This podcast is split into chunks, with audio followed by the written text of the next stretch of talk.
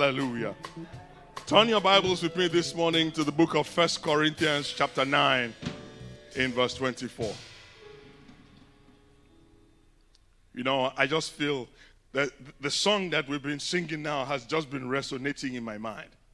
I will never end my journey halfway, not as long as the Lord lives. Today, I'm not going to, it's not a message for everyone because not all of us has a journey or a destination. You wake up in the morning sometimes and you look at some people, you can't figure out what they're doing. And you ask them, What are you going to be when you grow up? I'll tell you a story in a short while. What, where are you heading? I don't know. What are you going to accomplish today? Do you have a goal for this week? Is there something that you are going to accomplish this week?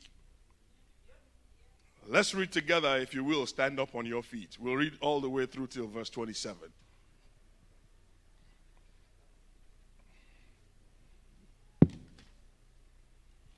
First Corinthians chapter 9, from verse 24 to 27.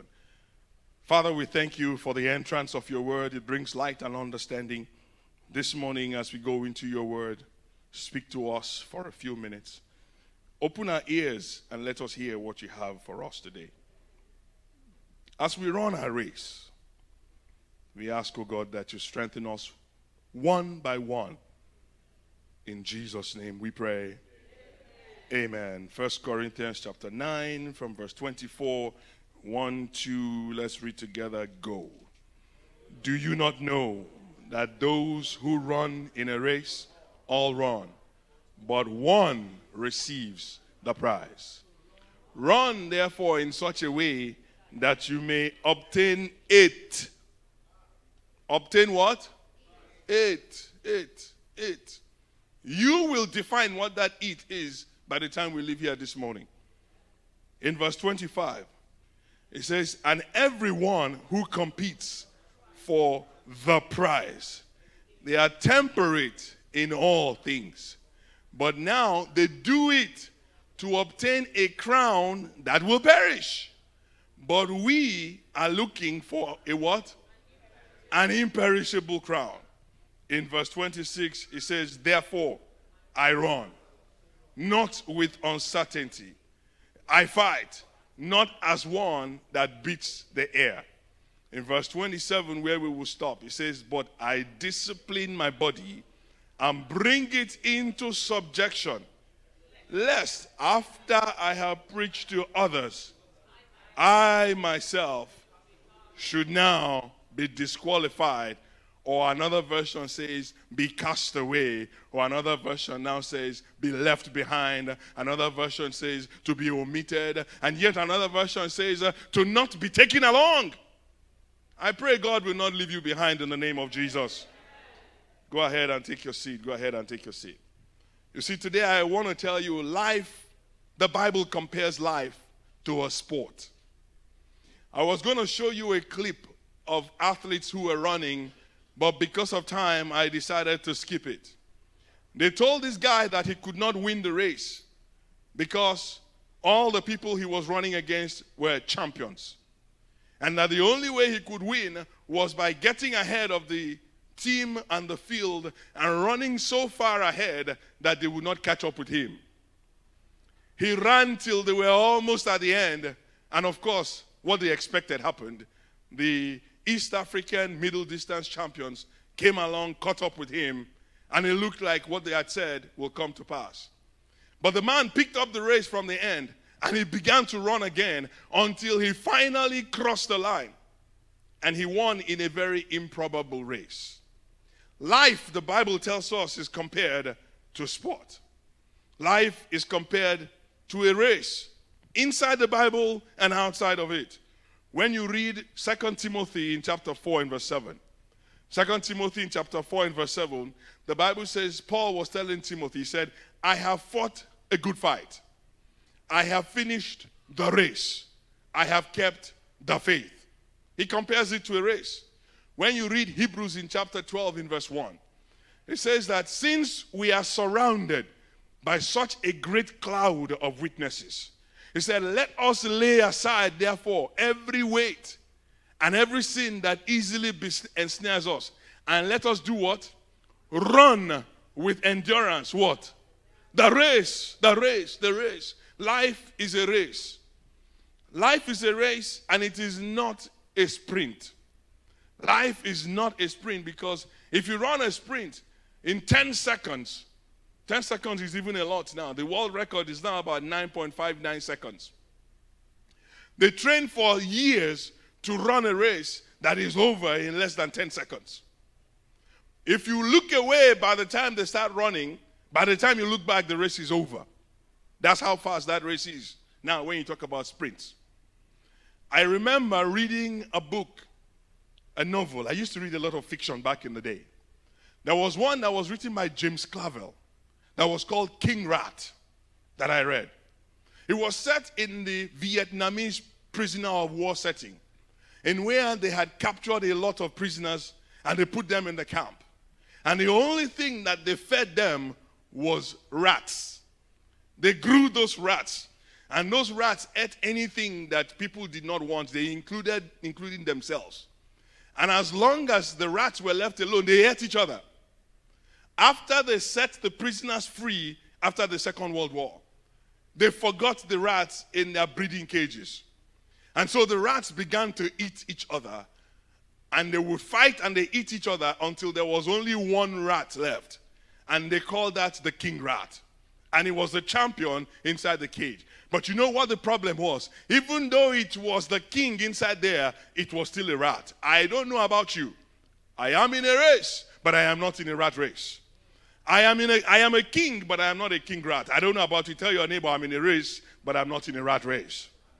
The problem with a rat race is that even if you win, you are still a king rat. And God did not make you to be rats. God called us by a different name of an animal. I want to talk to you like in sports. There are five components of any sport that you look at. And if we have time, we'll go over them. Otherwise, we'll pick it up the next time. There is the sport itself whatever that sport is. There's a training that goes along with it.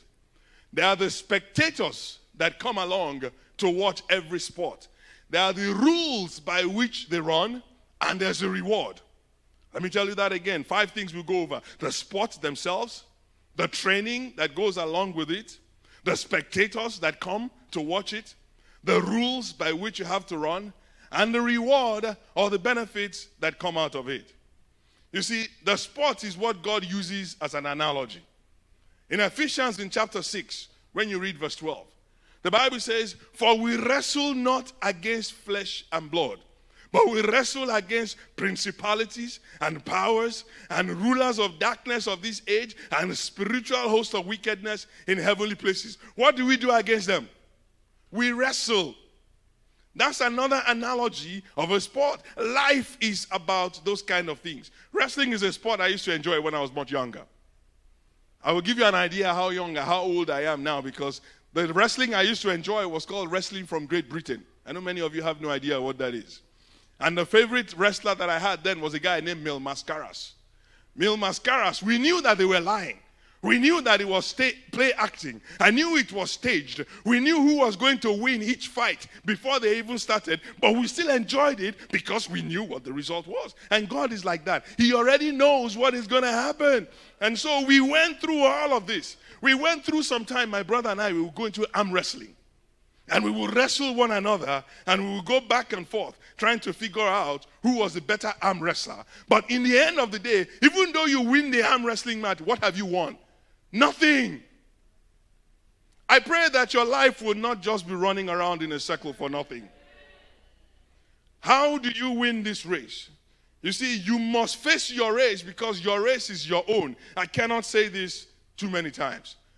Too many times people worry about what the others around you are going to say. And you live your life and you run your race thinking all the time, what will people say? What will people say? I will never forget what my dad told me when we were much younger. And I found out already from somewhere. He said, When you are 20, you worry about what people will say about you. You're concerned about what people will feel. He said, When you are 40, he said, You don't care so much what they are thinking again and what they are saying. He said, By the time you are 60, he said, You don't even bother. You don't remember that anybody was talking about you. But it is important that you get into it. One of the nurses in one of the books I read said, when you ask people who are terminally ill in the last 12 weeks or 12 months or whatever time period of their lives, when you ask them what is one thing that they wish that they had done more of, or more integrally, or paid more attention to, it will always be they will tell you is I wish I had run my race. I wish I had ignored what people were saying. I wish I had left alone the kind of things that people were saying and faced my own race myself. I've yet to see anybody that comes in at the end of their life and you ask them, What did you wish you had done? And they will tell you, I wish I had worked harder. Or I wish it's always about self fulfillment. Do not wait until the end of time before you begin to wonder, How would you have run your race? Do I hear amen, somebody? Your parents, God bless their hearts, they want the best for you. Your siblings, the people who seem to love you, they want the best for you. I was talking to one of my good young friends recently, and he was struggling in school. And I said, Why is it that you're struggling in school? Because what it looks like you're doing, it seems so elementary. And he said, I was not struggling until I started taking classes that will enable me to become an attorney. I said, So why don't you want to be an attorney? He said, I really don't want to be an attorney. I said, Then why are you taking the classes? He said, I think that's what my dad would want. I said, You think that's what your dad would want, or your dad told you that's what you want? He said, Every time I talk to him, he always tells me about how one of his children, who is an attorney, would take on his practice and become successful. And so I felt pressured to becoming an attorney. And so since I started t- taking psychology classes, that's why my grades dropped. So I asked him, I said, So what do you want to do? He said, I don't want to do that. I said, Have you told your dad? He said, No. I said, You need to pick up a phone and tell your dad. And tell him, Dad, I love you. I agree that you want what's best for me, but that is not what I want for myself. Because at the end of the day, you have to be accountable for your own life. Do you understand what I'm saying? I remember many, many moons and num- number of times when people had said to me, Pastor Wale, you have been in Jesus' house for so long, you need to go and become a pastor in your own church. Pastor Wale, you need to go and become a church wherever it is you are. During your time here. He said, oh, All these people have come out from behind. They have now started their own churches, they have started their own parishes. You need to go and start your own church. And I looked at them and I said, when it is time for, for me to go out, I said, God will tell me what it is. And that's why you need to be careful what you listen to and what you hear other people speak into your life. You see, whoever sends you and whoever commissions you is the person that will fund you, support you, keep you, and strengthen you along the way. Do you understand what I'm saying? And they will say to me, You need to go because everybody else is gone. I said, My name is not everybody else. You need to be gone because people like you are doing things like this. People like me? How do you know they are like me? How do you know that's the race that I'm supposed to run? You see, God does not want you to be a copycat. God does not want you to be a duplicate. He wants you to be the best original that you can be. Do I hear an amen, somebody? You see, I asked one of them and I said, when I get there, we will need a lot of money. Would you buy us drums and buy us instruments and pay the arrears in the rent and open the building and get us somewhere? And he looked at me and he said, I can't afford that. That's not what I'm called to do. I said, I know. Stay in your lane. Don't tell me what to do again.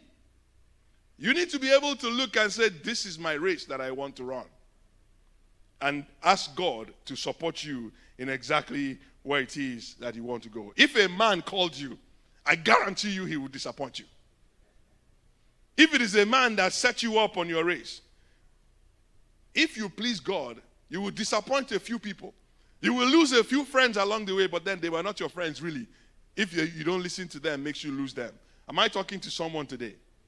You see, everybody has an opinion about what you have to do.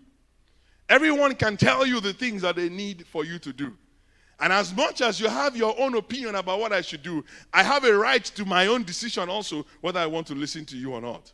So let me tell your neighbor run your race. Run your race, run your race, run your race. There's something I read in a book many years ago. It was a book written by Robert Kiyosaki. Rich Dad, Poor Dad. I will never forget that book because it made a lasting impact on my mind. It was set in Hawaii, where the man had two fathers his biological dad, whom he referred to as the poor dad, and the father of one of his friends, whom he referred to as the rich dad. You can read it by yourself Rich Dad, Poor Dad, Robert Kiyosaki. His dad was well educated. I have nothing against education. He had a job, but his idea about money was to get all you can and can all you get and sit on the can. And so, as long as he remained seated on the can, he felt that he had everything under control until life happened and it was just a small illness that turned all of that upside down.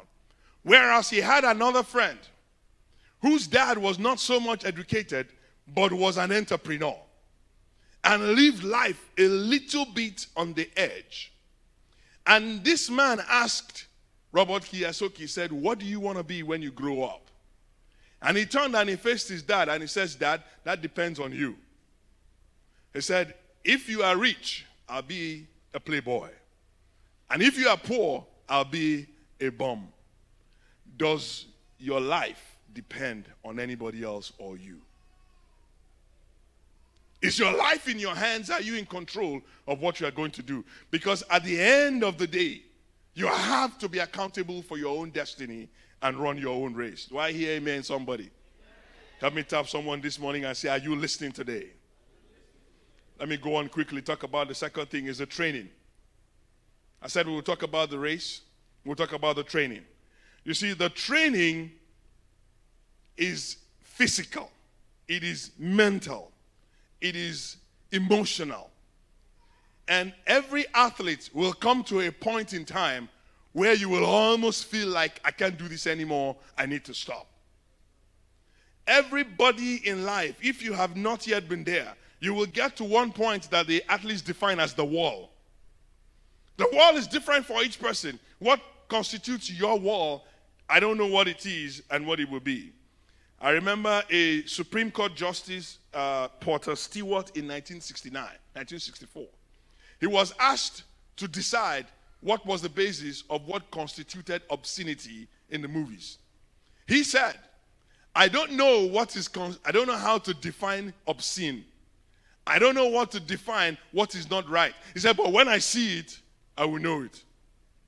There are some things in life that you cannot define, but when you get there, you will get to know it. It is foolish, let me tell you this, to compare yourself with anybody on the racetrack. I have been to the racetrack to watch my children run many times. And I see some people just going along slowly. And I watch them. What are these guys doing? They need to leave the track. And then I see some people coming down, tearing down the racetrack. And one day I asked one of my daughters, I said, What is this person doing on the track? They need to leave there in order for the other people to go past. And she laughed. And I looked at her, I said, What did I say that is funny? She said, You don't know her? I said, No. And then she went on to rattle off the credentials of that person that she's the 5,000 meter champion, that she's just been going through, that she was supposed to do 14 laps, but she's already done 17, and she's still going on. And I was looking at her, and I thought, What are you doing here? You're wasting time. Whereas in her own race, she had not only won, she was doing three laps of honor. What lap are you on now? What lap are you on? How fast are you going? How far are you going? Let me say this to you as I begin to shut down. Success in life is never by accident. Success in life is not what? It's not by accident. You have to run after your own destiny. And that's why at the beginning of today I said, This is time to run. It is not time to stroll. This is the time to run. It is not time to relax. This is the time to run. It is not yet the time to get back and sit down and enjoy the little things that you have done. In your Christian life, let me ask you, how much running are you doing? We said, Come, let's pray. You won't come. If you don't come, someone said to me, If you don't pray, then you will be the prey. I pray you will never be a prey in the name of Jesus Christ. But every opportunity that we have, we will give it to you to make sure that you get into the race of life that we're going to run together in these next few days. This coming Wednesday, we will not have Bible study on Wednesday, but on Thursday is day one.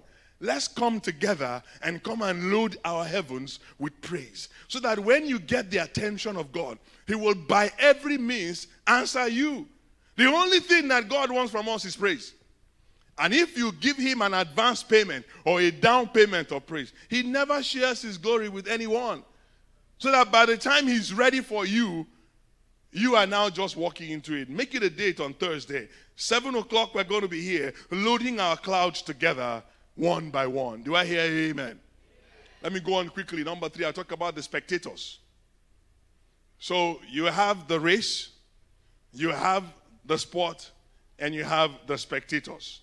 Hebrews in chapter 12 that we just read said that seeing that we are surrounded by such a cloud of witnesses, there will always be witnesses around.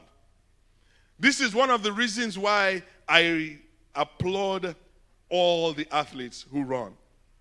You see, have you ever watched football? Not soccer. Even soccer. Let's talk about football first. And you see the quarterback, and there are all sorts of quarterbacks. Oh, you need to have played it this way. You need to have turned it that way. You need to have passed the shot. Didn't you see them? All sorts of quarterbacks come out on that day. For the most part, spectators, I understand, they are cheering you on. Cheering has a way of energizing the people to keep on going. Cheering is a way that energizes people and gives you the effort. When we are watching basketball, you will see them put the noise in the stands. They will say, Make noise! And everybody will start making noise so that the noise can drown out the opposition and it will en- empower the people. It's the same thing with appreciation. When you see someone who is doing well, appreciate them. Oh, thank you so much for the card. I really appreciate the prayers. The gift was very nice. This thing that you got for me was good. And for some people, that's all they need to energize them into the next level of the work that they need to do. Everybody at some point in time needs a cheerleader and, a, and someone to cheer them on. And by the same token, every one of us, at some point in time or the other, you must be a cheerleader for someone.